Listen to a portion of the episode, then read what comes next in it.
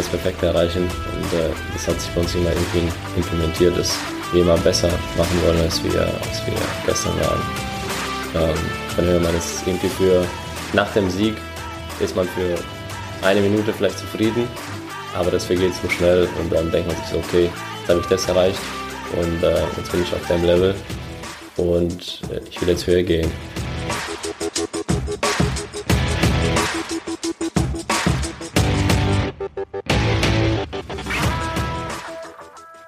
Herzlich willkommen im Pro Mind Athlete Podcast. Ich bin Patrick Thiele und bei Pro Mind Athlete helfen wir Sportlern dabei, mithilfe der besten mentalen Strategien maximal erfolgreich zu werden. Das heißt, egal ob du deine allerersten sportlichen Erfolge sammeln willst oder dich in der Weltspitze etablieren möchtest, wir supporten dich dabei.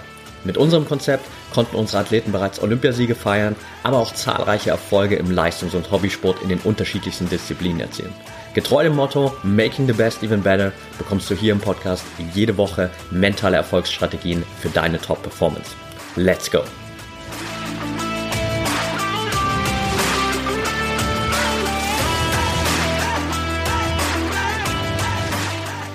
Welcome back hier im ProMind Athlete Podcast. Heute mit Konstantin Preis. Schön, dass du da bist, Konstantin. Hi, servus. Freue mich da zu sein. Ja, mega cool, dass wir es heute hingekommen haben, hier in deiner Off-Season jetzt nochmal uns ein bisschen auszutauschen, nachdem wir jetzt auch schon echt äh, seit, glaube knapp vier Jahren ja. äh, zusammenarbeiten, immer wieder in Kontakt sind. Und ja, ich habe mega Bock auf das Interview. Ich freue mich richtig drauf, weil wir, glaube ich, echt viel haben, über das wir quatschen können. Ich würde aber kurz ein bisschen einsteigen mit so ein paar ja, Basic-Fragen einfach nur für die Zuhörer, um dich so ein bisschen äh, kennenzulernen. Das heißt, im besten Fall kannst du die ersten sieben, acht Fragen quasi so einfach mit einem Wort oder einem Satz beantworten und dann weiß jeder so ein bisschen, wo du stehst gerade. Alright. Yeah. Okay. Dann erste Frage, deine Sportart. Leichtathletik. Dein bisher größter Erfolg. Halbfinale bei Olympia 2021 in Tokio. Okay. Dein nächstes großes Ziel als Athlet. Weltmeisterschaft Budapest 2023. Dein sportliches Vorbild, gibt's da jemanden? Äh, gibt's einige. Ähm, ich würde aber sagen Kobe Bryant. Ja. Mhm. Welche Sportart hättest du gemacht, wenn du nicht bei der Leichtathletik gelandet wärst? Wahrscheinlich in der Kampfsportart, aber nicht sicher welche. Hm, okay. Vorletzte Frage. Eine Sache, für die du gerade besonders dankbar bist. Ähm, oh, das ist eine schwierige Frage, in, in, äh, mit einem Wort zu beschreiben. Ähm, ich würde sagen, dass ich gelernt habe, präsent zu sein. Mhm. Präsenter, viel präsenter zu sein als, als normal. Ja. Mhm. Okay. Letzte Frage. Auf einer Skala von 1 bis 10, wie wichtig ist der Kopf für deinen Erfolg? 95 Prozent. Mhm. Alright, sehr cool. Dann danke dir erstmal für das kleine Intro. So, dann hat jeder hier so ein bisschen einen kleinen Überblick über dich. Und du hast gerade schon gesagt, natürlich äh, Leichtathlet, äh, vorwiegend 400 Meter Hürden. Genau. Nimm uns oder nimm vor allem mal die Zuhörer doch so vielleicht ein kleines bisschen mit zum Start, bevor wir dann in diese ganze mentale Thematik ein bisschen tiefer einsteigen. Ja. Wie bist du persönlich zur Leichtathletik gekommen? Ähm, vor circa 10, 11 Jahren nach Deutschland gekommen und ähm, war eigentlich alles sehr spontan und überhaupt damit nicht gerechnet. Ähm, ich glaube, die Lehrer hat mich einfach im Schulsport ein bisschen beobachtet und gemeint, okay, den, den können wir für äh, Bundesjugendtraining für Olympia mal gebrauchen, mhm. für Schule gegen Schule, für, für ein paar Wettkämpfe. Und so habe ich, äh, so bin ich zum ersten Mal zum Sprinten gekommen. Genau, und dann äh, hat meine Schule mich weitergeleitet zu meinem ersten Verein im, im Pforzheim äh, TV 1834. Ähm, genau, und da hat eigentlich mein, meine Laufbahn als Leichtathlet angefangen. Und seitdem habe ich auch nichts anderes gemacht. Also ich habe mich eigentlich nur darauf fokussiert und professionell, professionell hat meine Karriere 2017 angefangen. Mhm. Da bin ich dann zu meinem zweiten Coach äh, gegangen, Sebastian Markert, genau, und äh, da hat dann die professionelle Laufbahn angefangen, bei Sindelfingen. Okay. Das heißt, der, der Start war so ein bisschen dann auch so Jugend trainiert für Olympia. Genau. Ähm, jetzt haben wir gerade im Vorgespräch darüber gesprochen, dass so Freitag hier ja. Pate warst bei der Siegerehrung genau. der genau. Bundesjugendspiele. Ja. Wie fühlt sich das so für dich an, wenn du so auf die ja, Jahre, fast fünf Jahre ja quasi, die inzwischen seit, seit dem Start für dich vergangen sind, ja. zurückschaust, was alles da passiert ist? Also wo ich ganz, ganz früh angefangen habe, bei Jugendtrainieren für Olympia vor, vor zehn, elf Jahren, da äh, hätte ich niemals gedacht, dass es äh, äh, zu, zu meinem Beruf werden kann. Ähm, und damals habe ich, ja, damals war mir gar nicht bewusst, dass Leichtathletik eine Sportart ist, wenn ich ehrlich bin. äh, ich habe das erst, äh, ja, wo ich zum Verein weitergeleitet wurde, habe ich dann erfahren, okay, das das macht man hier so öfter. Also ich dachte, es wäre was Besonderes, so einmal im Jahr, man, mhm. man rennt ein bisschen im Kreis rum und so. Ähm, ich hätte niemals gedacht, dass es dazu kommt, äh, dass ich dann bei Olympia bin. Ähm, die ersten Gedanken über Olympische Spiele waren erst zwei Jahre vor Olympia. Also da habe ich gedacht, okay, das könnte vielleicht klappen. Ähm, genau von dem her, das hat sich dann äh, ja, unglaublich angefühlt, dass, äh, dass ich dann als Pate für Jugend trainiert bin und den Kindern vielleicht ein bisschen Motivation geben kann. So, ich hab, ich war auch da, wo ihr, wo ihr gerade sitzt und die waren sogar besser als ich. Die waren jetzt beim Finale und mhm. äh, die haben jetzt quasi viel mehr erreicht als ich damals. Von dem her haben die auch mhm. viel Potenzial und von dem her war auf jeden Fall schön, äh, ein paar Worte einfach zurückzugeben. Vielleicht habe ich jemanden motiviert und vielleicht wird irgendjemand von denen auch mhm. äh, bei Olympia stehen oder, oder was Großes erreichen. Ja. ja, sehr cool. Ich habe äh, gerade auch schon zu dir gesagt, so ich habe im Vorfeld natürlich so ein bisschen auch mal deine bisherigen Interviews mir angeschaut, teilweise dabei äh, glaube ich, das erste Mal äh, auf ein Interview von dir gestoßen, wo du noch lange Haare hattest, so 2017, ja. das war noch bevor wir uns auch kennengelernt haben. Ja. Und trotzdem ist mir eine Sache dabei aufgefallen, unabhängig äh, des, des äußeren Unterschieds sozusagen, ja. dass du auch da schon nach dem Wettkampf direkt eigentlich so auf die Fragen des Interviewers reagiert hast im Sinne von, naja, ich äh, ist schon ganz okay so, aber ich hätte eigentlich mehr erwartet. So, ich hätte eigentlich erwartet, dass ich hier nochmal äh, mit einer PB aus der Saison rausgehe, etc. so. Und das ja schon zu einem Zeitpunkt so relativ früh, wo du noch relativ weit weg, sage ich mal, warst von dem, wo du heute bist. Ja. Woher kommt so dieser innere Drive bei dir oder vielleicht auch so diese inneren Erwartungen, äh, da einfach zu wissen, hey, da ist, da ist noch so viel mehr da? Ähm, ich glaube, das ist äh, bei mir an sich sehr individuell. Ich würde allgemein die Athleten äh, immer sehr individuell betrachten.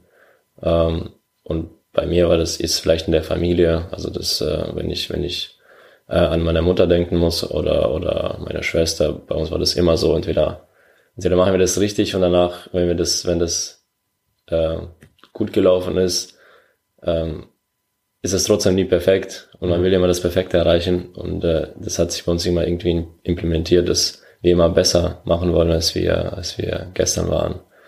Ähm, von dem her, man ist irgendwie für, nach dem Sieg ist man für eine Minute vielleicht zufrieden, aber das vergeht so schnell und dann denkt man sich so, okay, jetzt habe ich das erreicht und äh, jetzt bin ich auf dem Level und äh, ich will jetzt höher gehen. So, so ungefähr. Ja. ja. Aber das ist vollkommen natürlich, glaube ich, bei mir gewesen. Ich könnte gar nicht jetzt, äh, ähm, wenn ich das analysieren würde, würde ich nicht auf den Moment kommen, wo ich dachte, okay, ab dem Punkt war ich so, mhm. sondern es war, glaube ich, immer so ja, bei mir. Okay. Würdest du sagen, dass es auch Phasen gibt oder gab, wo so dieses Streben nach Perfektion dir vielleicht mehr im Weg steht, als dass es dich supportet? Ja, definitiv. Also es gibt mehrmals im Jahr Phasen, wo es halt im Training einfach nicht klappt.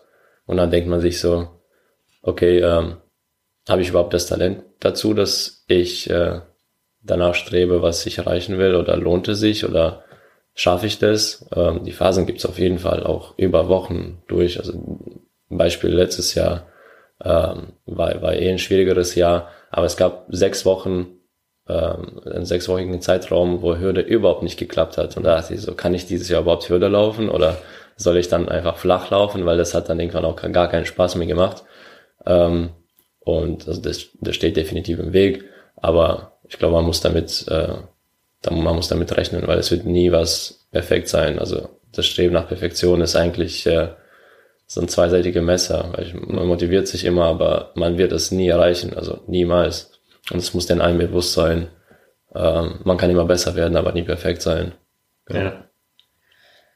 Jetzt hast du ja dann in den letzten Jahren auch echt viel investiert, um wirklich mental immer weiter auch äh, zu wachsen und so für die Leute, die äh, mich vielleicht auch noch nicht länger verfolgen oder im Podcast hier noch nicht länger dabei sind, so dann äh, habe ich dir ja zumindest auch, äh, glaube ich, super viel zu verdanken, weil keine Ahnung, ob äh, wir heute hier sitzen würden, wenn du ja. damals nicht gesagt hättest, hey, lass uns das mal starten, weil äh, ich ja wirklich so am Anfang meiner Mentaltrainerkarriere einfach ja. mal die Athleten angeschrieben habe, mit denen ich damals in Kontakt war, sagst so, hey, ich glaube, ich kann dir weiterhelfen, hast du Bock, ja. da einfach mal was zu machen und du warst äh, der Erste, der damals gesagt hat, okay, lass uns das äh, einfach testen, sechs Wochen. Das war Februar 2019, glaube ich. Mhm. Was hat dich damals dazu bewogen, auch zu sagen, hey, ich will ab jetzt auch wirklich konstant an dieser mentalen Stärke arbeiten? Ähm, 2019, ähm, also 2017 habe ich angefangen, professioneller zu trainieren und es hat gut geklappt. Ähm, aber 2019 kamen wir dann zu einem Punkt, das war ein Jahr vor Olympia. Ähm, also bevor Corona angefangen hat, war das ein Jahr vor Olympia. Äh, und da habe ich und mein Coach mich mal zusammengesetzt und gedacht, so, okay, jetzt äh, wir müssen was Neues, äh, wir müssen mit mehr im Kopf arbeiten, weil davor hatte ich definitiv viele Probleme, was äh, Wettkämpfe angeht. 2017 ähm, war im Sommer meine erste Inter internationale Meisterschaft bei U20 und äh, ich kann mich noch erinnern, dass äh, im, im Vorlauf wurde ich gezwungen, auf die Bahn zu gehen, aber das war noch okay. Ähm, und dann bin ich im Halbfinale weitergekommen und im Halbfinale war ich so aufgeregt, dass äh, drei Ärzte und äh, beziehungsweise zwei Ärztinnen oder eine Ärztin, eine Physiotherapeutin und ein Mentaltrainer oder Psychotherapeut von DLV mich äh, auf die Bahn gezwungen haben zu dritt, weil ich nicht hingehen wollte. Und äh, okay, das ist jetzt schon ein bisschen länger her, von dem kann ich es, glaube ich, jetzt auch äh, offizieller sagen oder in die ähm, dass ich, äh, ich habe dann ein Halbfinale äh, verweigert. Ich bin dann nicht ins Ziel gelaufen, weil ich nicht ins Finale wollte. Okay. Ähm, ich weiß nicht, ob das möglich, also war definitiv möglich. Ich hätte es vielleicht geschafft, so gerade noch so. Aber dann habe ich gesehen und ich habe mich geweigert, ins Ziel zu laufen, weil ich das nicht nochmal machen wollte, dann am nächsten Tag, äh, weil ich so aufgeregt war. Okay. Und äh, dann gab es noch einen Wettkampf 2018, wo ich die ganze Nacht nicht geschlafen habe das war meine erste U23 deutsche Meisterschaft als U20-Athlet. Da war ich so aufgeregt, ähm, dass ich die ganze Nacht nicht geschlafen habe. Ähm, und dann, äh, was gab's noch? Also dann einen Wettkampf verpasst, weil ich durch Aufregung Bauchschmerzen bekommen habe. Mhm.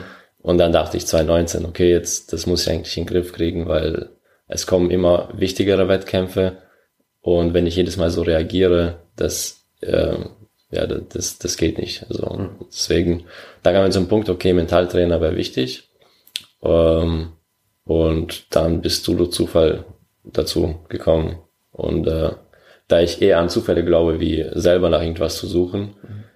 so hat die Zusammenarbeit angefangen. Und es hat einfach bis, bis jetzt immer gepasst. Und dann, äh, ja, ja. dann bin ich auf jeden Fall auch dankbar, dass, dass, dass äh, wir diesen zusammen, dass wir diesen Weg auch zusammengegangen sind, weil es war auch ein Kriterium, äh, den ich vielleicht damals noch nicht so äh, im Vordergrund hatte, aber eigentlich sind wir dann zusammen stetig gewachsen. Du als Mentaltrainer und ich als Athlet haben wir immer äh, ausgetauscht und dazu gelernt. Von dem her waren wir zusammen auf diesem Weg äh, und es hat die Entwicklung an sich, glaube ich, viel besser gemacht, als wenn du äh, schon so viel Erfahrung hättest dann äh, es kann ja auch mal sein, dass sagen, ja, bei dem hat so geklappt und bei dem hat so geklappt, deswegen muss es bei dir auch so klappen. Sondern wir haben einfach unseren Weg durch Mentaltraining quasi gemacht, was, was mir äh, persönlich dann oder individuell auf mich äh, äh, gepasst hätte. Genau. Ja, absolut. Also ich glaube, das war für beide Seiten eine, eine super wertvolle Erfahrung. Auch für mich, weil ich, glaube ich, relativ früh auch in der Zusammenarbeit mit dir irgendwie super viele Dinge, die ich in meinem Fernstudium als Sportmentaltrainer gelernt habe, mhm. so ein bisschen über den Haufen geworfen habe, weil ich gemerkt habe, okay, es ja. funktioniert einfach nicht so. Es gibt nicht diese Blaupause, die ich jetzt ja. einfach auf jeden Athleten draufpacken kann und sagen kann, okay, lass uns mal das machen und das funktioniert hundertprozentig. Ja. Äh, von daher war das auf jeden Fall natürlich super wertvoll. Bevor wir da vielleicht noch so ein bisschen in, in deine Entwicklung auch reingehen, das, was du gerade gesagt hast, so diese krasse Aufregung, die du 2017, 2018 noch hattest, was war für dich das, was da dahinter stand? War es so dieser Leistungsdruck performen zu müssen? War es vielleicht sogar auch die, die Angst zu versagen? Was war so das, was die meiste Aufregung bei dir ver verursacht hat? Ähm, ja, die Angst vom Versagen war, glaube ich, überwiegender. Ähm, ich, also im Training konnte ich immer gut performen. Ich war jetzt eigentlich nie ein Trainingsathlet, ähm, weil die Leistung im Wettkampf doch immer besser war. Aber vom Kopf her war ich im Wettkampf halt immer entspannt, äh, konnte ich immer meistens alles abrufen. Ähm, aber ich weiß nicht, das war ja eigentlich überwiegend die, die Angst vom Versagen. Ja. So, zum, äh, zum einen vom, zum, weil die, die, die Schmerzen bei 400 Meter groß sind und teilweise lohnt es sich jetzt da zu rennen, um, um weil zu verlieren. Ähm, und andererseits irgendwie, ich glaube, da war ich einfach noch unerfahren und, und jung und äh, einfach, ich wollte keine, keine schlechte Show abliefern oder so und als Letzter mhm. ins Ziel ankommen. Weil immer, wo ich die Wettkämpfe angeguckt habe, ähm, gab es immer einen Verlierer, das ist ja normal. Also es gibt den Gewinner, den zweiten, dritten, vierten und, und den letzten. Und äh, ich, es hat mir immer leid getan für den letzten. Der, der, es gab aber teilweise Leute, die halt im, im Verhältnis viel schlechter waren und äh, das wollte ich nie sein. Und ich glaube, die Angst, dass ich dann der Achte bin oder, oder noch schlimmer, äh, weil ich das einfach bei anderen auch irgendwie nicht akzeptiert habe, war einfach immer da. Also ich wollte nicht derjenige sein, der als letzter ins Ziel ankommt. Das hat sich einfach äh, für mich dann immer falsch angefühlt. Mhm. Genau, deswegen kam immer die Aufregung, so, okay, wenn ich nicht gewinne, dann komme ich als Zweiter oder als Letzter ins Ziel und das will ich nicht haben. Äh, und manchmal war halt die Situation so, dass ich realistisch gucken müsste und sagen, okay, das, zu dem Zeitpunkt bin ich nicht so weit, dass ich den Wettkampf gewinnen kann. Oder, oder äh, ich wusste nicht, wie gut ich drauf bin, deswegen wusste ich nicht, ob ich gewinnen kann. Und dann kam halt mein, mein Ego oder die Stimme im Kopf, die dann halt die ganze Zeit Faxen spielt und mhm. äh, ja, das hat sich dann in Schleifen gedreht und dann man wird einfach nervös, Cortisolspiegel steigt und äh, und ja, dann, dann verliert man sich einfach. Was würdest du sagen, hat dann so gerade in der Anfangsphase bei dir den, den größten Unterschied gemacht, um da einfach mehr Lockerheit, mehr Gelassenheit reinzubekommen? Äh, was wirklich geholfen hat, war, was ich vorhin erwähnt habe, ist präsent zu sein. Mhm. Genauso, denn äh, ich habe immer versucht, den Kopf so arg wie möglich auszuschalten. Sprich, ich habe mich äh, auf irgendwas fokussiert, was jetzt gerade passiert, äh, irgendwas beobachtet, was jetzt gerade passiert und dann versucht nur daran zu denken. Äh, das hat dann extrem geholfen. Mhm. Das wurde dann immer besser. Dann konnte ich die, meinen Fokus auch länger halten.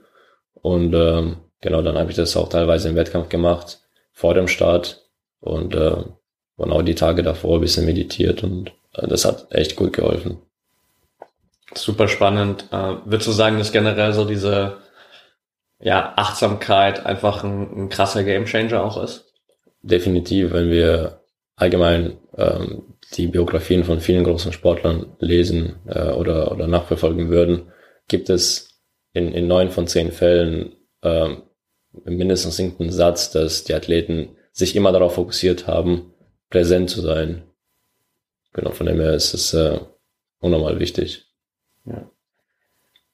Jetzt gab es natürlich dann, glaube ich, so im Laufe der, der Jahre dann auch stetig so andere Challenges so, angefangen von dem, was wir jetzt gerade besprochen haben, wirklich diese Lockerheit, diese Gelassenheit erstmal zu haben äh, und irgendwann verändern sich natürlich auch die Challenges. So, du hast dann äh, 2019 ja äh, das erste Mal den deutschen Meistertitel geholt. Genau.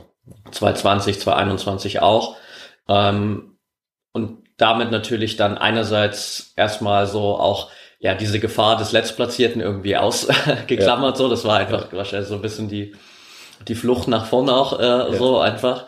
Ähm, auf der anderen Seite hat natürlich dann der Erfolg auch dazu geführt, dass du mehr auch auf internationalen Wettkämpfen gelandet bist, wo einfach das Leistungsniveau nochmal ganz anders war. Genau. Wie war so für dich auch diese mentale Herausforderung, dann wirklich international mitzulaufen, beziehungsweise international auch damit klarzukommen, dass du eben nicht immer der Erste bist? Ähm, Im ersten Jahr musste ich damit definitiv arbeiten. Ähm, da kommt es ein wichtiges Wort Geduld dazu. Das haben wir dann 2019, 2020, ähm, äh, da haben wir viel darüber ge geredet. Ähm, klar wollte ich, äh, nachdem ich angefangen habe zu sehen, okay, jetzt wird's immer besser und ich werde ein bisschen schneller. Jetzt kann es auch international gehen. Ähm, aber wie du es gesagt hast, das Niveau war da ganz anders. Ähm, aber ich dachte, okay, wenn, wenn ich schon da bin, dann kann ich vielleicht die Chance nutzen, jetzt schon, äh, ohne, ohne Erfahrungen, dass ich vielleicht da auch mal schon mal irgendwas gewinnen kann. Ähm, also da bin ich halt, sage ich mal, gierig geworden in der ersten, in, in der Anfangsphase, wo, wo der Erfolg ähm, dazu kam. Ähm, und nach den paar Wettkämpfen war es okay. Aber dann, wenn ich zehn Wettkämpfe hintereinander verloren habe oder, oder eine schlechte Platzierung gemacht habe, okay, dann wird's, dann wird's kritisch. Denke mir so, okay, äh, schaffe ich das irgendwann auch da oben zu stehen? Und dann über 2019, 2020, da konnte ich sehr viel Erfahrung international sammeln. Ähm, und äh, 2019 war es noch äh, ein bisschen schwierig. 2020 konnte ich noch gut handeln am Anfang der Saison. Ähm, aber klar, danach, äh, ja, ich würde jetzt nicht sagen, dass man depressiv wird oder so, aber wenn man so hohe Erwartungen hat und nie gewinnt, ähm, dann, dann steht, kommt wieder die Stimme im Kopf und sagt so, okay, wollen wir das weitermachen mhm. oder äh, hat es eine Zukunft? Äh, ich bin ungeduldig, ich will es jetzt haben und nicht in, in zwei Jahren. Äh, und äh, lohnt sich das ganze Training? Sollen wir mehr trainieren, weniger trainieren? Und da gab es viel hin und her. Und äh, das betrifft natürlich nicht nur mich, sondern auch die Coaches. Das wird dann, äh, ähm, ja, und deswegen in den zwei Jahren konnte ich, bin ich dankbar für die zwei Jahre wirklich, dass ich auch so viele Ups und Downs hatte, konnte ich sehr viele Erfahrungen sammeln und das hat mich für dieses Jahr oder auch vor Olympia extrem gut vorbereitet. Also mhm. da waren wir wirklich, okay, wir haben jetzt gute Erfahrungen gesammelt, wir können das jetzt auch anwenden. Ähm, und äh, von dem her, äh, ja, war das alles, hat alles gepasst und äh, muss auch alles gewesen sein, dieses Ungeduld, ungeduldig sein und, und ähm, diese Challenges akzeptieren und die einfach äh, ja, akzeptieren und mitnehmen und sich weiterentwickeln. Mhm. Jetzt hast du schon ein paar Mal so über die Stimme in deinem Kopf gesprochen, beziehungsweise auch so über das, das eigene Ego und das sind natürlich alles auch Themen, über die haben wir auch in der Vergangenheit äh, viel gesprochen. Wie wichtig war es für dich, so da auch ja einfach die einerseits zu wissen, wie funktioniert das Ganze so, was was passiert da eigentlich in deinem Kopf, beziehungsweise äh, welches Ziel hat irgendwie vielleicht auch das das eigene Ego, beziehungsweise auf der anderen Seite auch so ein bisschen die die Kontrolle darüber zu bekommen. Ähm, also das die Anfangsschritte waren bei mir so, dass äh, ich angefangen habe, präsenter zu sein also sprich, ich beobachte einfach irgendwas und dann wird die Stimme einfach für, für eine kurze Zeit verschwinden anfangs. Und je besser man wird, je fokussierter man wird, desto größer wird dieser Zeitraum. Ähm, und die Stimme ist eigentlich nichts anderes wie, keine Ahnung, ähm, so ein Parasit oder so würde ich es mal nennen. Ähm, dann habe ich äh, auch angefangen zu lernen, mich dafür äh, davon zu äh, unterscheiden. Also dass es nicht mal, dass es nicht ich bin, sondern ähm, keine Ahnung, so ein anderer, äh, ja, so wie ein Parasit einfach, der im Kopf ist und der die ganze Zeit irgendwas sagt, so, okay, das ist falsch, das ist gut, äh, oder musst dir jetzt Sorgen machen, sonst äh, klappt es nicht oder was auch immer. Also präsent sein, von der Stimme sich unterscheiden und eine Übung, die mir dann auch wirklich geholfen hat, äh, das zu stillen, war einfach wenn man sich in Zeit einen Moment nimmt und will sich wirklich zwingt, über irgendwas nachzudenken, dann kann man nicht wirklich drüber nachdenken. Mhm. Dann, dann, egal wie du es versuchst, dein Kopf ist die ganze Zeit leer. Und dann merkt man auch, okay, das, äh, die Stimme ist, ist eigentlich nicht wirklich da, so die, die bilden wir uns nur selber ein. Und äh, genau, also die drei, die drei Sachen äh, haben mich dann zum Realisieren gebracht, dass diese Stimme einfach nichts anderes ist wie äh, ein Parasit, der die ganze Zeit im Weg steht. Genau. Mhm. Was sind so die, die Sätze, die die Stimme dir in der, in der Saison 2022 vielleicht erzählt hat, so, die ja nicht unbedingt so optimal lief, wie du dir das vorgestellt hast. Genau, also 2022 war wirklich bis jetzt die schwierigste Saison. Äh, ich habe eigentlich die Hälfte ausgelassen, äh, über, über die Hälfte. Und dieses Jahr war es ähm, ja unnormal äh, schwierig, mit der Stimme klarzukommen, Weil zum Beispiel, wenn wir auf ein Beispiel zu, zurückkommen mit der, mit der sechswöchigen Problem bei den Hürdentraining, ähm, da kam die Stimme täglich und sagte, wir können keine Hürde mehr laufen, äh, wir haben keine Zeit mehr, die Wettkämpfe fangen in einem Monat an und kannst immer noch einen Rhythmus nicht laufen.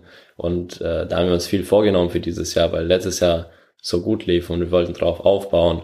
Ähm, und dann, äh, dann bin ich irgendwie noch im Winter davor krank geworden da und äh, äh, danach waren, äh, ich war zwei Wochen krank, aber das hat sich noch über eineinhalb Monate gezogen, weil meine Ausdauer dann schlecht war und dachte ich, okay, habe ich jetzt meine Fähigkeit verloren, äh, gut im Ausdauer zu sein und das hat sich dann auch über Wochen gezogen. Ähm, oder dann meine Routine ist, ist irgendwie kaputt gegangen, weil ich so viel unterwegs war und dachte ich so, okay, äh, ich bin nicht mehr diszipliniert, äh, ich bin so faul, ich trainiere nicht genug, äh, meine Hürdentechnik klappt nicht mehr. Und andererseits kam die Stimme von der anderen Seite und sagt, ja, das ist okay, so Phasen gibt's auch und macht ja keinen Stress. Und dann hat quasi die Stimme sich in zwei geteilt und ich war in der Mitte und die eine Seite sagt, du bist scheiße, quasi, ja. du trainierst zu viel, du bist faul, äh, äh, und die andere sagt, ja, das ist okay, du kannst dich entspannen, nimm Zeit für dich. Und dann pendelt man zwischen den zwei Stimmen die ganze Zeit. Äh, die, die, die beide, also die eine Seite macht dich fertig und die andere Seite macht dich fertig. Und dann, dann stehst du in der Mitte da und weißt nicht, was du machen sollst. Dann, dann bist du äh, überwältigt und weißt nicht, also, und äh, das hat einen richtig fertig gemacht. Und irgendwann kam der Punkt, wo ich, keine Ahnung, äh, aufgestanden bin, entweder mich im Spiegel angeguckt habe oder, oder, und äh, ich weiß gar nicht, wir haben auch drüber geredet, so, okay, that, enough is enough, mhm. so, es reicht jetzt mal. Dann kommt man wieder zu sich und, und übernimmt Kontrolle über, über den Kopf. Ähm, und es war dann irgendwann äh, so sechs Wochen nach meinem Faserriss, genauso schon mitten in der Saison. Äh, sind wir zu einem Satz gekommen, enough is enough. Und an dem Punkt, wo ich dann quasi meinen Kopf wieder in den Griff bekommen habe, äh, diese Stimme einfach so viel wie möglich zu stillen, ähm, dann, äh, dann ist auch wieder alles gut gelaufen. Dann war die Verletzung auf einmal fast weg, dann hat Hürdentraining wieder geklappt, ähm, dann bin ich auch gerne ins Training gegangen, weil egal ob es geklappt hat oder nicht und egal wie hart es die Trainingseinheit war, bin ich gerne hingegangen, habe gerne trainiert. Ähm, genau, von dem her, äh, die Stimme die muss man wirklich, auf die muss man wirklich nicht hören. Ja. ja. Ja, aber es ist super wertvoll natürlich zu sehen, wie, wie viel da letztendlich hinten dran hängt, dass du erst in einem State bist, wo du gefühlt, so wie du gerade gesagt hast, so halt zwischen diesen zwei Fronten stehst und eigentlich so ein bisschen eher gelähmt bist und eigentlich gar nicht weißt, was soll ich jetzt machen. Und wenn du dann die, die Lösung für dich findest so, oder dann den Ausweg findest, plötzlich ergeben sich so ganz viele Dinge nach hinten raus, wieder so, dass du wieder Bock hast aufs Training, ja. dass die Verletzung aushält, dass du wirklich dich weiterentwickelst, dass einfach ja eine gewisse Lockerheit, Klarheit wieder da ist, so einfach nur, weil du so dich komplett losgelöst hast von dieser Stimme in deinem Kopf. Genau, genau. Und wie gesagt, diese Stimme ist äh, nichts anderes wie die Alltagsstimme, die jeder eigentlich im Kopf hat. Ähm, und, und manchmal, wenn man wirklich darauf achtet, das ist auch äh, ja vielleicht so eine zweiseitige Sache, wenn man, wenn man die, sagen wir die Alltagsmenschen, äh, die sich damit vielleicht nicht so viel beschäftigt haben, wissen, dass sie eine Stimme im Kopf haben und äh, identifizieren sich damit und denken, die Stimme wäre ich und haben gar kein Problem damit. Ähm, und manche Leute, die sich eher damit, mehr damit beschäftigen und sich aber von der Stimme nicht loslösen können, dann ist es wirklich äh, so ein Torture, sondern du weißt, die Stimme nervt dich die ganze Zeit und steht im Weg aber du kannst nicht davon loslösen. Mhm. Und das sind genau die Momente, äh, das sind die schlimmsten Momente, genau. Und das, äh, das gab es dieses Jahr auf jeden Fall viel. Wie gesagt, wenn das Training nicht klappt und über über längeren Zeitraum, ähm, dann verletzt man sich noch wieder und wird krank und eins nach dem anderen. Dann wird die Stimme nur noch stärker, stärker, stärker und es ist dir dann bewusst, dass die da ist. Aber du kannst nichts machen oder, oder, oder, oder kommst nicht dazu oder bist einfach zu schwach, sag ich mal, in dem Moment. Ähm, das, das macht es dann wirklich schwierig. Ja. ja. Wie, wie wertvoll war es da für dich auch, dich so mit so ein paar philosophischen Texten, wie zum Beispiel auch mit, äh, mit Alan Watts, ist ja jemand, dem du, äh, wo du auch viel dir ja. angeschaut hast, angehört hast, äh, dich mit solchen Dingen zu beschäftigen?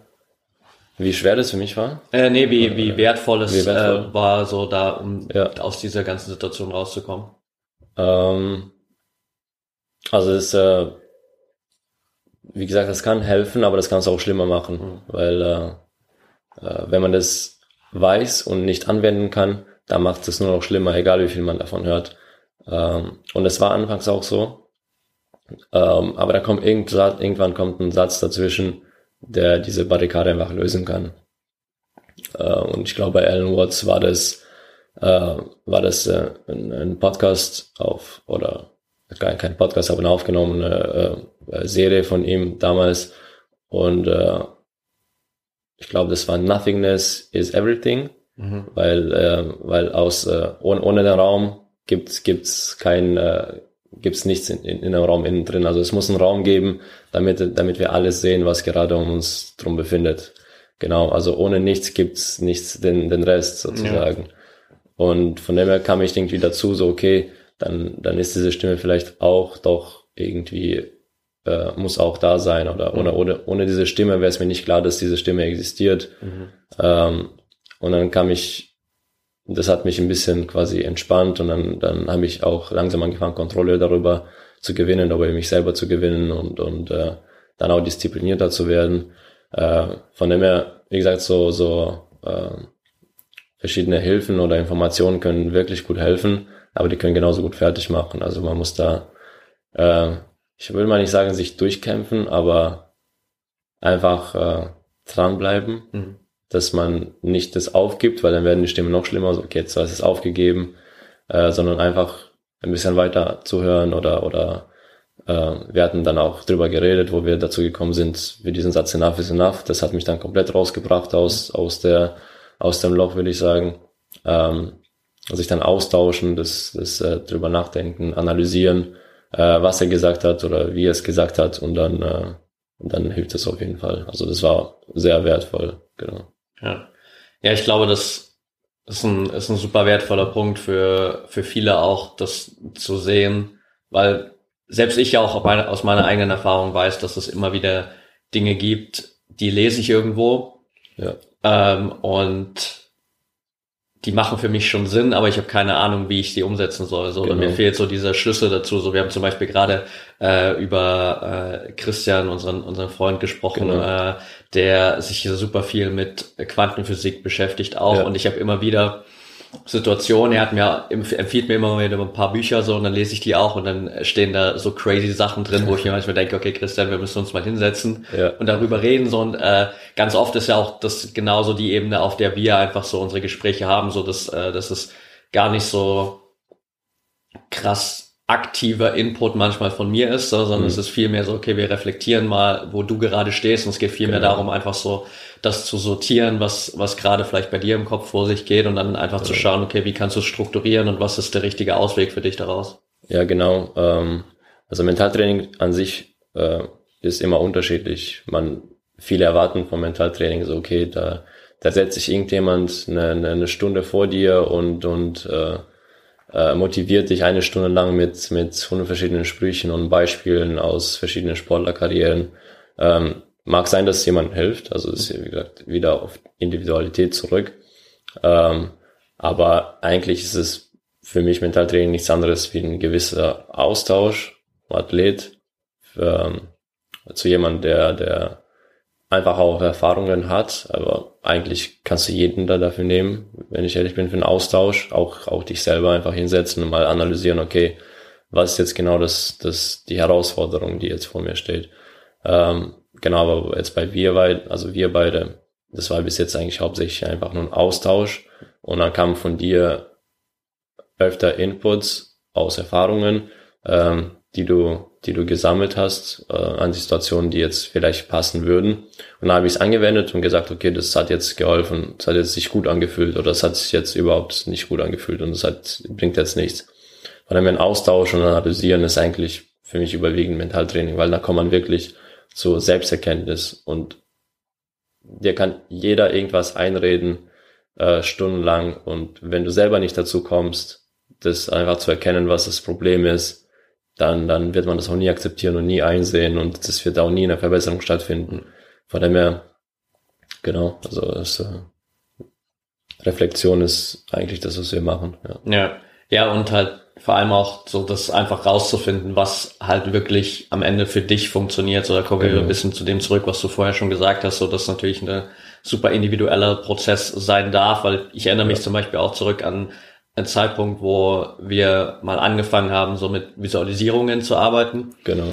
Bis du irgendwann gesagt hast, so, nee, das funktioniert für mich einfach nicht so. Und jetzt genau. hätte ich natürlich irgendwie sagen können, ja, Konstantin, aber im Lehrbuch steht das so, das ist super ja. wertvoll äh, und du musst das machen so. Und ich weiß auch, dass es für viele andere Athleten super funktioniert, so, aber es bringt genau. halt dann auch nichts dazu zu sagen, hey, du musst dich jetzt dazu zwingen, dass das irgendwie für dich funktioniert, sondern wenn das halt nicht für dich funktioniert, dann finden wir was anderes und äh, genau. äh, finden einen besseren Weg, der sich für dich halt viel leichter anfühlt. Genau, genau. Das ist eigentlich ist es so, das sind die besten Trainer, die man, äh, die die so denken oder oder so ne, ähm, herangehen an die Sache, egal ob es Mentaltraining ist oder ähm, oder oder körperliches Training ist. Ähm, Individualität ist eigentlich das Wichtigste.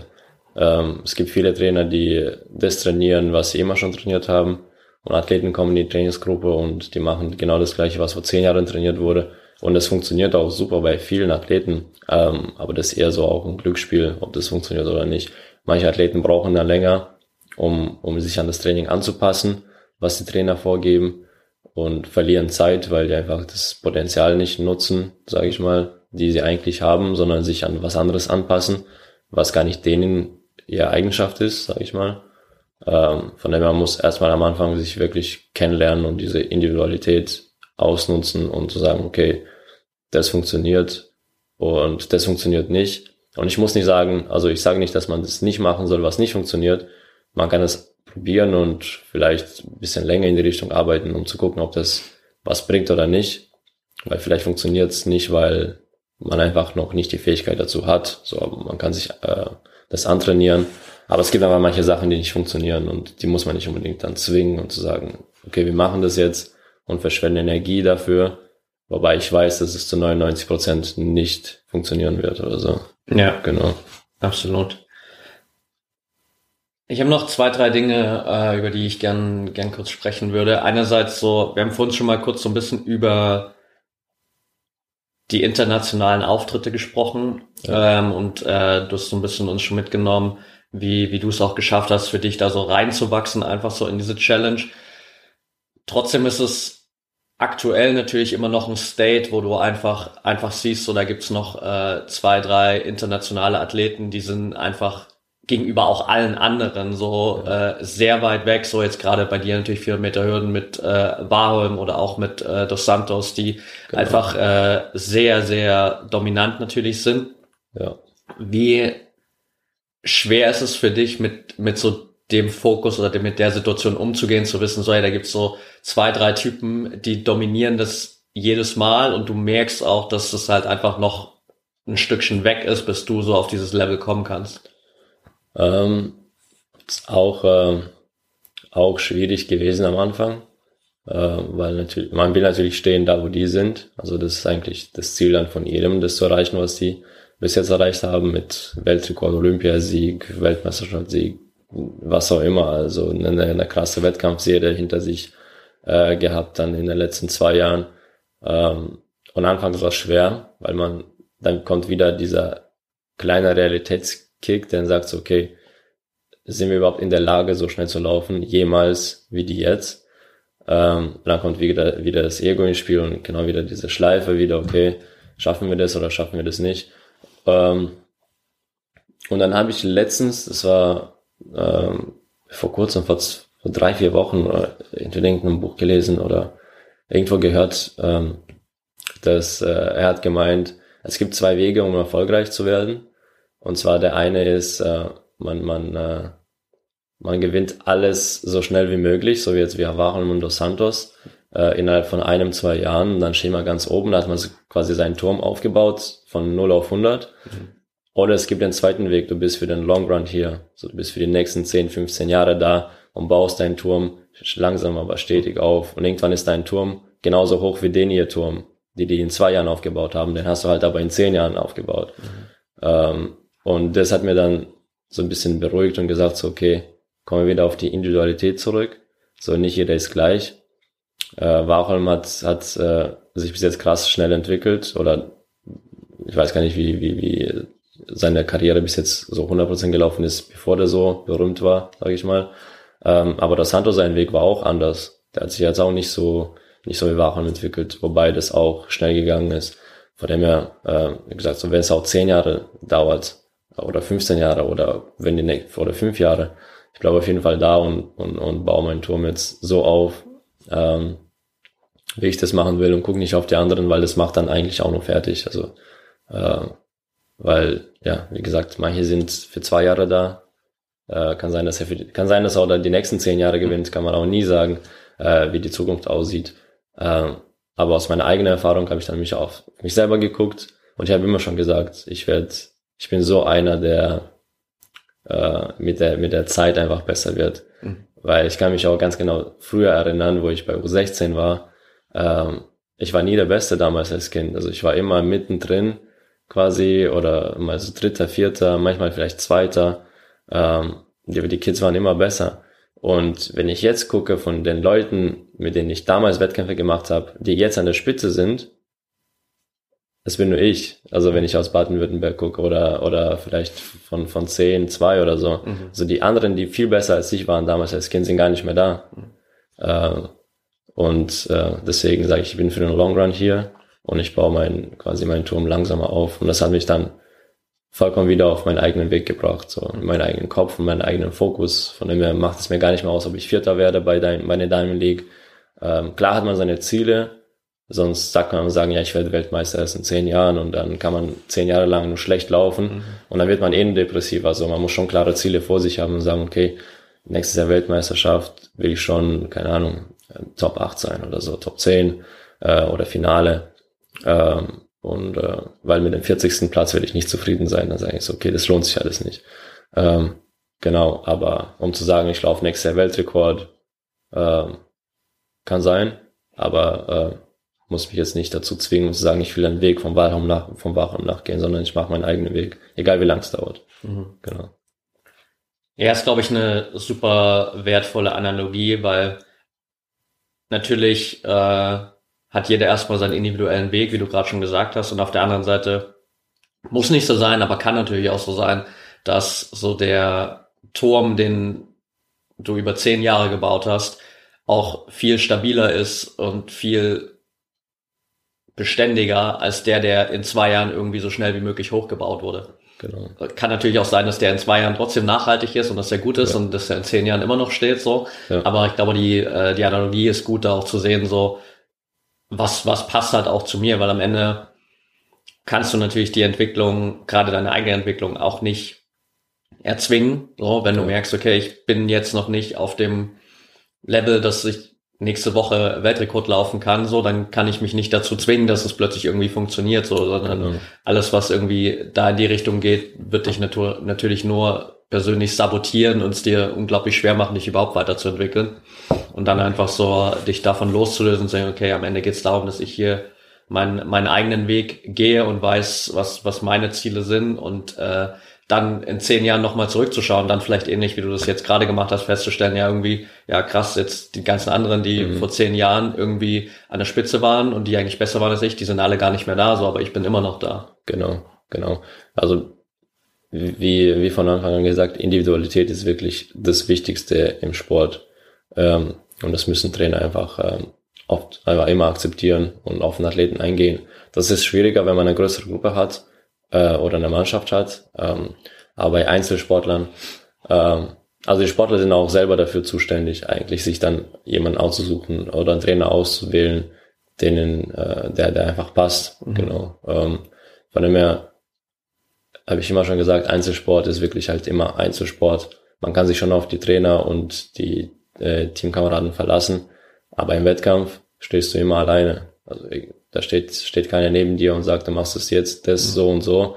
Ähm, stehst immer alleine da. Von dem her äh, muss man sich immer mal auf sich selber drauf einstellen können. Genau. Jetzt hast du gerade schon so ein bisschen äh, den Blick nach vorn geworfen in Richtung Weltmeisterschaft nächstes Jahr, beziehungsweise generell so dieses Statement, dass es wirklich für dich um diesen Long Run geht. Wo führt dich dieser, dieser Long Run im besten Fall hin? Ähm, wenn wir, wenn wir jetzt die, die, die größten Ziele meiner Karriere nehmen, ist als olympische Medaille. Also das, das will, glaube ich, ja, das wollen die meisten Athleten, wobei manche sagen, eine Olympiateilnahme reicht mir vollkommen. Ich war bei Olympia, das, das kann ich jetzt in meinem Interview schreiben oder in meinem Lebenslauf schreiben. Das will mir nicht reichen. Also wenn, wenn wir eine gewisse Legacy aufbauen wollen, dann, dann muss auch Erfolg da sein. Von dem her würde schon Richtung olympische Medaille gehen. Ähm, ob das in Paris 24 passiert oder wo sind die nächsten? LA, in, in, LA, genau, äh, 28, ähm, kann man nie sagen. Ähm, und solange ich die Möglichkeit habe, das zu erreichen, werde ich, werde ich alles, alles investieren. Und äh, es kann nicht 10 Jahre dauern, es kann 15 Jahre dauern. Ähm, kann sein, dass meine Karriere auch nach 24 vorbei ist, kann man nie sagen. Ähm, aber ich werde auf jeden Fall äh, ja, alles investieren, um das zu erreichen, solange ich kann. Wie sicher würdest du sagen, fühlt sich das so für dich selbst an, wenn du so über diese großen Ziele redest? So, es gibt immer natürlich so, es ist ja dieses Level, okay, ich kann natürlich sagen, ich will das und das erreichen und es gibt diese irgendwie, sagen wir so, gewisse Selbstverständlichkeit, so dass man einfach das Gefühl hatte, ich, ich weiß, ich werde das schaffen, so. Wo, wo siehst du dich da selbst? Ähm, also ich bin eher so ein Typ, der, wenn sich was vorgenommen hat, dann, äh, solange Spaß daran hat, dann, äh, dann, dann äh, mache ich mir gar keine Gedanken drüber, ob ich das erreiche oder nicht, sondern ich gehe einfach mit in, in meinem Unterbewusstsein ist das schon so implementiert, ich gehe mit dem Training, um zu trainieren, um irgendwann eine olympische Medaille zu gewinnen. Mhm. Also, äh, oder, oder der Beste zu sein. Ähm, ich denke, klar gibt es Phasen, wie gesagt, letztes Jahr gab es so viele Phasen, wo ich alles gezweifelt habe, ob ich, ob ich jetzt weitermachen will, ob ich die Saison abbrechen will oder nicht. Die Phasen gibt's immer. Man muss halt realisieren, dass es normal ist. Ähm, aber wenn ich in meinem natürlichen State bin, wo ich äh, mich einfach äh, normal, normal fühle und alles einfach okay ist, sage ich mal, ähm, dann bin ich, ich denke gar nicht drüber nach, sondern ich bin einfach, ich gehe mit dem Gedanke oder beziehungsweise ich gehe einfach ins Training, trainiere ähm, und das war's. Und ich bin mir sicher, dass es irgendwann kommt und dass ich das erreiche, ohne drüber nachzudenken, genau. Ja. Alright, ich habe noch zwei Fragen. Ähm, die vorletzte. Du hast äh, ich weiß gar nicht genau, wann du damit angefangen hast mehr, aber du hast äh, auf jeden Fall inzwischen auch bei dir zu Hause ein, ein kleines Atelier, wo genau. du quasi was machst, was mit äh, Sport überhaupt nichts zu tun hat. Ja. Ähm, wie wertvoll oder wie, wie wichtig ist es für dich, so diesen Ausgleich zu haben und einfach so die Möglichkeit zu haben, hey, ich gehe jetzt ins Atelier, ich, ich mhm. mal einfach und, und kann mal komplett loslassen? Ähm, eigentlich gar nicht wichtig, wenn ich ehrlich bin, weil ich denke gar nicht drüber nach, dass Atelier ein Ausgleich ist mhm. zu meinem Sport, sondern ähm, ähm, ich gehe in mein Atelier genauso äh, motiviert, wie ich ins Training gehen würde. Und wenn dann ein Bild nicht klappt, dann zweifle ich genauso an dem Bild. Kann ich überhaupt zeichnen oder, mhm. oder bin ich bin ich ein Künstler oder bin ich das nicht? Das ist genau die gleiche Situation. Also von dem her, äh, ich denke, ich denke das nicht als Ausgleich, sondern ich gehe, ähm, ja, das äh, ist immer gut, was daneben zu haben, weil ähm, klar, man kann immer viel trainieren, äh, aber irgendwann muss man auch was anderes machen, äh, um ein bisschen äh, das Gehirn auch ein bisschen weiter zu trainieren, weil es ja auch genauso wichtig.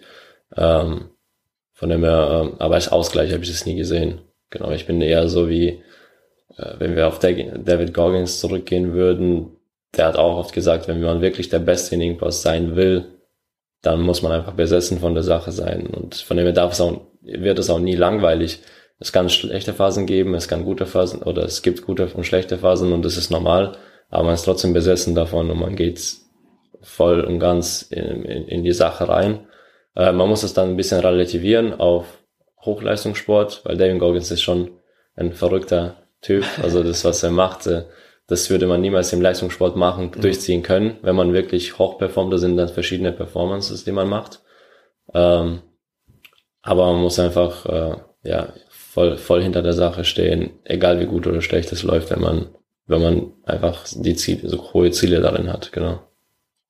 Ja, absolut bin ich voll bei dir. Und auf der anderen Seite ähm, kann ich es extrem gut nachvollziehen, dass es einfach trotzdem nicht ein Ausgleich, aber einfach gut ist, einen anderen Fokus zu haben, ein genau. anderes, einen anderen Bereich zu haben, in dem man einfach verdammt gut werden will, ähm, ja, ja. egal was es, was es ist, weil ich das auch bei, bei mir in den letzten Jahren extrem gemerkt habe, so dass eigentlich 24-7 mein Leben dreht sich um ja. mentales Training, Persönlichkeitsentwicklung und alles, was irgendwie damit zusammenhängt. Und die Frage ja. ist immer so, okay, was mache ich denn eigentlich sonst noch so? Und dann äh, ja. jetzt äh, zumindest seit einer geraumen Zeit habe ich wieder angefangen, wirklich super viel zum Beispiel Spanisch zu lernen, mhm. um einfach zu wissen, hey, jetzt ich ihr habt die Möglichkeit, eine Sprache jetzt wieder zu meistern, so in, äh, für genau. Länder, in denen wir uns viel aufhalten, weil es mir einen anderen Fokus gibt und mal nichts mit dem zu tun hat, was ich sonst ja. mache, so einfach genau. um äh, da eine zweite Area zu haben, weil sonst halt so besessen ist, glaube ich, für uns beide ein super positiv besetztes Wort, so. Ja, ja. Ähm, aber nichtsdestotrotz ist es, glaube ich, extrem gut, diese Besessenheit halt auch in einem gewissen Maße mal nicht ausleben zu müssen, so oder zumindest ja. einen anderen Fokus zu haben. Genau. Also bei mir ist es immer so, dass, äh, das hat mein Coach auch gesagt, äh, bei mir gibt's nie eine Mitte zum Beispiel. Ich komme ich komm damit nie klar, irgendwas äh, zu kombinieren. Also das, äh, ich weiß, das arbeitet bei mir, das funktioniert bei mir nicht. Von dem her, jetzt bin ich gerade im Off-Season und äh, ich bin zwar immer noch klar besessen von der Sportart, aber ich habe jetzt mich komplett zurückgezogen aus, aus, aus der Sache. Quasi gehe ich in eine komplett andere Richtung von jeden Tag trainieren und diszipliniert zu sein und, und alles durchzuziehen und äh, sich nur darauf zu fokussieren. Ähm, und sobald es dann vorbei ist, nach neun, zehn Monaten im Jahr, ziehe ich mich für ein, eins bis zwei Monate komplett zurück und denke mir so, okay, jetzt geht's in die andere Richtung. Äh, aber ich gehe nie in die Mitte, um zu sagen, okay, jetzt, jetzt entspanne ich mich, aber mach noch ein bisschen Training oder so, sondern entweder das eine oder das andere, aber so. Und wenn man das äh, so wie ich macht, also mir tut es einfach immer gut. So, ich habe dann meine Auszeit quasi davon, wobei ich immer denke, dass ich keine Auszeit brauche. Ähm, genau, deswegen nehme ich, nehme ich mich ein bisschen zurück und gehe komplett in die andere Richtung. Ähm, oder muss nicht sein, dass ich gar nichts trainiere, sondern ich gehe von Leichtathletik komplett weg, sondern äh, wie jetzt, wenn ich jetzt im, im, im Offseason bin, kann sein, dass ich ein bisschen Kampftraining mache oder so. Ähm, ist trotzdem was ganz anderes. Ähm, von dem her, ähm, keine, keine, keine richtige Auszeit, aber Kopf ist auf jeden Fall nicht bei der, bei der Sache dabei, ja. Ja. Alright, dann kommen wir zur letzten Frage, die ich auch immer all meinen äh, Interviewgästen hier stelle, und zwar, letztendlich wird im Sport natürlich nach außen hin vor allem trotzdem alles an Erfolg gemessen. Genau. Auf der anderen Seite bedeutet Erfolg natürlich aber super individuell für jeden auch äh, was anderes. Was bedeutet Erfolg für dich, Konstantin? Erfolg für mich, ähm, das äh, ja gar nicht gar nicht so easy, das kurz zusammenzufassen, wenn ich ehrlich bin. Ähm, wie du es gesagt hast, das messt man einfach an, an, den, an, den, an den Medaillen und an den äh, Wettkämpfen, die man gewonnen hat. Von dem her, wenn wir ganz banal Leichtathletik nehmen würden, äh, damit ich eine Geschichte bleibe, brauche ich einfach eine olympische Medaille. Von dem her wäre das einfach ein Riesenerfolg und das ist in Leichtathletik ist, ist das wäre das mein Erfolg, eine, eine olympische Medaille oder mehr olympische Medaillen oder ein paar Titel mehr zu gewinnen. Mhm. Äh, genau, von dem her in der Branche wäre das wäre das mein Erfolg in Kunst wäre mein Erfolg, wenn irgendein Promi oder so weltweit meine Bilder sieht und sagst, oh shit, ich will das an meiner Wand hängen haben. Ähm, das wäre für mich Erfolg. Ähm, und wenn wir ganz, ganz banal sind und nur auf sich achten, wenn ich ein Bild zeichne und es mir gefällt, dann ist es, dann ist es mein Erfolg. Mhm. Dann ich, ich verkaufe, äh, also ich verkaufe an sich die Bilder jetzt noch nicht, sondern ich mache die wirklich nur für mich, weil ich einfach den Prozess genieße. Mhm. Ähm, und das ist ein Erfolg für mich. Und äh, wenn, wenn, wenn, wenn ich ins Training gehe und die Einheit gut geklappt hat, äh, ist nicht immer so, würde mein Trainer auch bestätigen. Es gibt sehr selten, wo ich sage, okay, die Trainingseinheit war gut, das ist jetzt ein Erfolg. Das gibt vielleicht einmal im Jahr, wenn überhaupt. Und nach jedem Wettkampf, wo ich gewonnen habe, gibt es auch selten, wo ich sage, okay, das war jetzt ein Erfolg. Das gibt wirklich selten.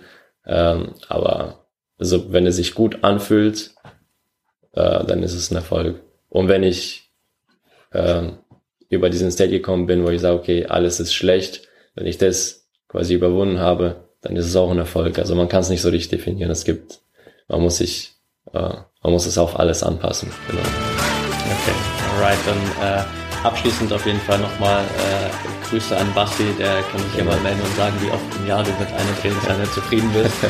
äh, und ansonsten, äh, ja, glaube ich, bleibt mir gar nicht mehr viel zu sagen, außer äh, dir Danke zu sagen für deine Zeit, danke für die Insights. Ähm, da war, glaube ich, super viel drin und äh, danke dir auf jeden Fall auch für, für unsere Zusammenarbeit. Wir haben es relativ am Anfang besprochen, so dass genau. äh, ich auch durch äh, dich einfach super viel gelernt habe, ähm, super dankbar bin für die ja, fast vier Jahre tatsächlich, die wir jetzt schon zusammen den Weg gehen. Genau. Ich freue mich auf die weiteren Jahre und äh, dann äh, bauen wir weiter an dem, an dem Turm für die, ja. für die Legacy. In dem so Sinne, äh, liebe Grüße. Ja, liebe Grüße.